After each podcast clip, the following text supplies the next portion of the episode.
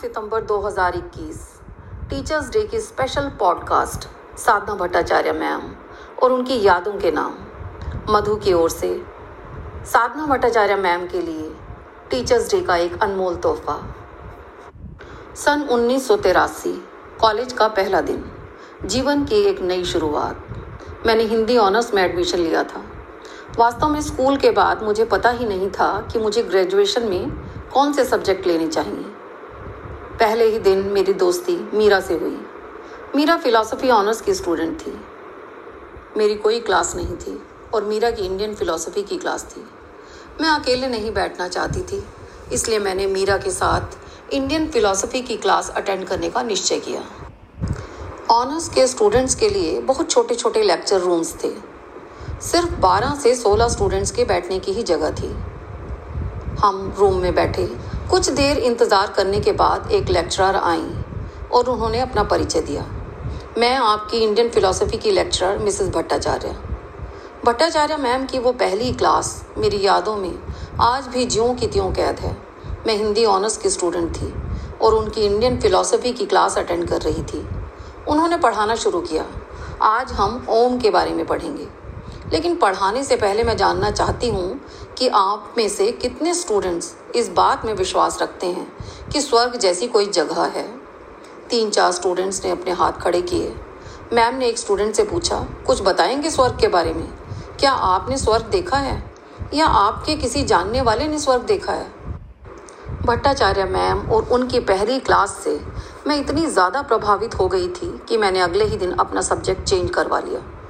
मैं हिंदी ऑनर्स से philosophy honours की स्टूडेंट बन गई। मैंने इंडियन फ़िलासफ़ी की। एक भी क्लास कभी भी किसी भी वजह से मिस नहीं की।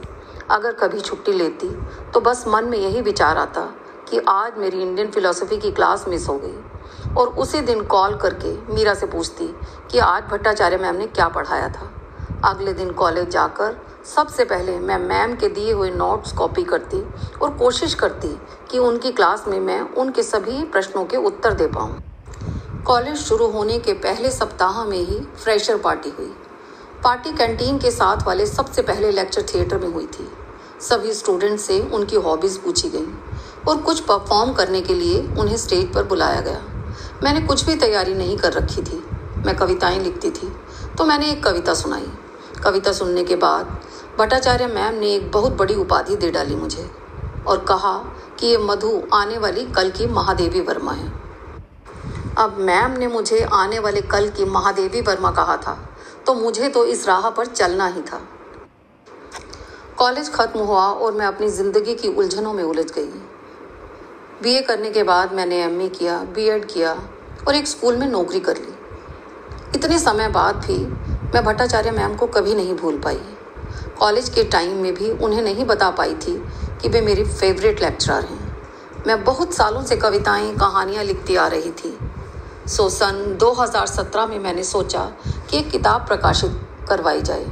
आह्वान नाम से मैंने एक कविता संग्रह प्रकाशित करवाया। और जब प्रकाशक ने कहा कि इसमें एक पेज आप मेरी लेखनी से लिखें तो मैंने उस पुस्तक में अपने उन सभी टीचर्स के और लेक्चरर्स के नाम लिखे जिनकी बातें तो शायद मैं भूल चुकी थी, लेकिन उनकी यादें मन मस्तिष्क में वर्षों बाद भी अंकित थीं।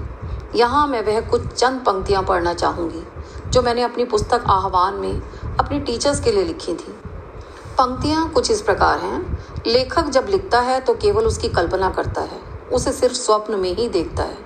ये कल्पना और स्वप्न यथार्थ जीवन से बहुत दूर होते हैं। स्वप्निल कल्पना पर खूबसूरती की परतें चढ़ी होने के कारण हम यथार्थ को नहीं देख पाते। परंतु मेरी यह पुस्तक एक शाश्वत सत्य है, जिसे सच के धरातल पर रचा गया है। जीवन की राहों में मिले कुछ साधारण व्यक्ति, Sadhana Bhattacharya ma'am, Nisha ma'am Veena ma'am, Niti ma'am, आज भी मेरे लिए अत्यंत महत्वपूर्ण है। उन्हें यह सत्य ज्ञात नहीं, लेकिन मेरी यह पुस्तक आह्वान, जब उनके हाथों में पहुंचेगी तो वे स्वयं को इसमें संग्रहित पाएँगे। पुस्तक छपने के बाद मन में तीव्र इच्छा थी कि यह पुस्तक उन सब व्यक्तियों के हाथों में पहुँचे, जिनके नाम मैंने इस पुस्तक में दिए हैं। लेकिन कोई रास्ता नहीं था। उन्नीस सौ छियासी में ग्रेजुएशन करने के बाद भट्टाचार्य मैम से मैं कभी नहीं मिली थी, लेकिन उन्हें कभी भूल भी नहीं पाई। मेरी यादों में वो हमेशा मेरे साथ रहीं। अब समस्या यह थी कि मैं उनके पास ये पुस्तक कैसे पहुंचाऊं। ग्रेजुएशन के समय निशा मैम ने भी मुझे पढ़ाया था। मैं उनके संपर्क में आज भी हूँ। निशा मैम मिरेंडा कॉलेज में लेक्चरर हैं और मैं अक्सर उनसे मिलती हूँ, उनसे फ़ोन पर भी बात करती हूँ। सो मैंने उन्हें फ़ोन किया और उनसे रिक्वेस्ट की कि मुझे भट्टाचार्य मैम का फ़ोन नंबर या एड्रेस दें, ताकि मैं अपनी किताब उन तक पहुँचा सकूँ। निशा मैम का सबसे पहला सवाल था, कौन भट्टाचार्य? साधना भट्टाचार्य।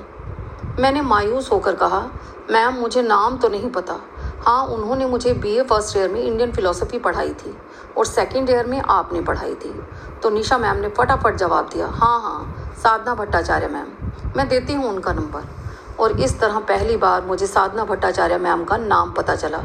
उनका फ़ोन नंबर मिला और फ़ोन नंबर मेरे पास आते ही सबसे पहले मैंने उन्हें कॉल की। उन्हें बताया कि मैं मधु, आपकी स्टूडेंट आपको तो याद नहीं होगा मैम उन्नीस सौ तिरासी में आपने मुझे इंडियन फ़िलासफ़ी पढ़ाई थी और सबसे पहला लेक्चर आपने ओम का दिया था। मैंने आपसे कभी नहीं बताया मैम कि आप मेरी फेवरेट लेक्चरर थी। कॉलेज के बाद मैंने कभी आपसे बात नहीं की, कभी मिली नहीं, लेकिन मैं आपको कभी नहीं भूल पाई। मैंने अपनी किताब पब्लिश करवाई है, जिसमें आपका नाम भी है। और मैं चाहती हूँ कि वह किताब मैं अपने हाथों से आपको दूँ। मैं आपके घर आना चाहती हूँ। अगर आपके पास समय हो और आप परमिशन दें तो मैं आपके पास आना चाहूँगी। मैम ने जवाब दिया हाँ मधु, मुझे याद तो नहीं है, पर कोई फोटोग्राफ देखूँगी या तुम्हें देखूँगी तो शायद पहचान लूँगी। मैंने फटाफट अपनी फेयरवेल वाली फ़ोटो मैम को भेजी और बताया कि आपके आगे जो पिंक सूट में बैठी हुई है, वह मैं हूँ। मैम ने मुझे अपने घर का एड्रेस दिया। मैंने अगले ही दिन ड्राइवर को बुलाया और उनसे मिलने के लिए चित्रंजन पार्क पहुँच गई। धड़कते दिल से उनके घर की डोरबेल बजाई। मैम ने ही दरवाज़ा खोला। उन्नीस और अब 2017 इकतीस साल बाद मैं भट्टाचार्य मैम से मिल रही थी। इकतीस साल बाद उन्हें ये पता चल रहा था कि उन्नीस सौ तिरासी में वह मेरी फेवरेट लेक्चरर थी। मैं बहुत एक्साइटेड थी। मेरी फेवरेट लेक्चरर, जिनका पूरा नाम भी मुझे इकतीस साल बाद पता चला था, वह आज मेरे सामने खड़ी थी। बालों में अनुभव की सफ़ेदी आ चुकी थी। उन्नीस सौ तिरासी में तेज़ कदमों से चलने वाली स्फूर्ति से भरी मैम आज धीमे कदमों से मेरी तरफ़ बढ़ रही थी। मैम ने आगे बढ़कर मुझे गले लगाया। मैंने सपने में भी कभी नहीं सोचा था कि मैं उनसे कभी मिल पाऊँगी। ये मेरा सौभाग्य था कि मैम मेरे सामने थी और मैं स्वयं अपने हाथों से अपनी पहली किताब उन्हें दे रही थी। ज़िंदगी में ऐसे पल सबको नसीब नहीं होते और ऐसे पल बार बार भी नहीं आते। इसीलिए इन पलों को हमेशा के लिए पन्नों में कैद कर लिया। आज पाँच सितंबर 2021 रविवार का दिन। सबसे पहले भट्टाचार्य मैम को ही हैप्पी टीचर्स डे का मैसेज भेजा। दोपहर बारह बजे मैम की कॉल आई। मेरी खुशी का ठिकाना नहीं है। मैंने कभी नहीं सोचा था कि मेरी टीचर, जिन्होंने मुझे उन्नीस सौ तिरासी में पढ़ाया था, आज 38 साल बाद 5 सितंबर 2021 के मेरे टीचर्स डे के मैसेज के जवाब में मुझे कॉल करेंगी। थैंक यू मैम आपने अनजाने में मुझे जो दिया और आपसे मुझे जो भी मिला उस सब के लिए thank you ma'am happy teachers day ma'am तो दोस्तों, इस बात को तो आप भी मानते होंगे कि बातें भूल जाती हैं, पर यादें याद रह जाती हैं। और ये थी साधना भट्टाचार्य मैम के साथ बिताए पलों की कुछ मीठी यादें।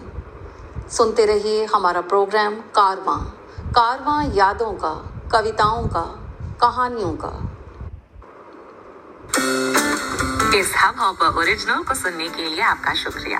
अगर आप भी अपना पॉडकास्ट लॉन्च करना चाहते हैं तो हब हॉपर स्टूडियो वेबसाइट पे रजिस्टर करें और एक मिनट के अंदर अंदर अपना खुद का पॉडकास्ट लॉन्च करें। यही नहीं स्टूडियो देता है आपको पूरी आज़ादी कहीं भी, कभी भी अपना पॉडकास्ट लॉन्च करने की सिर्फ़ तीन आसान स्टेप्स में। तो साथ में अपना पॉडकास्ट शुरू करने के लिए तैयार just hop on hub hopper simply content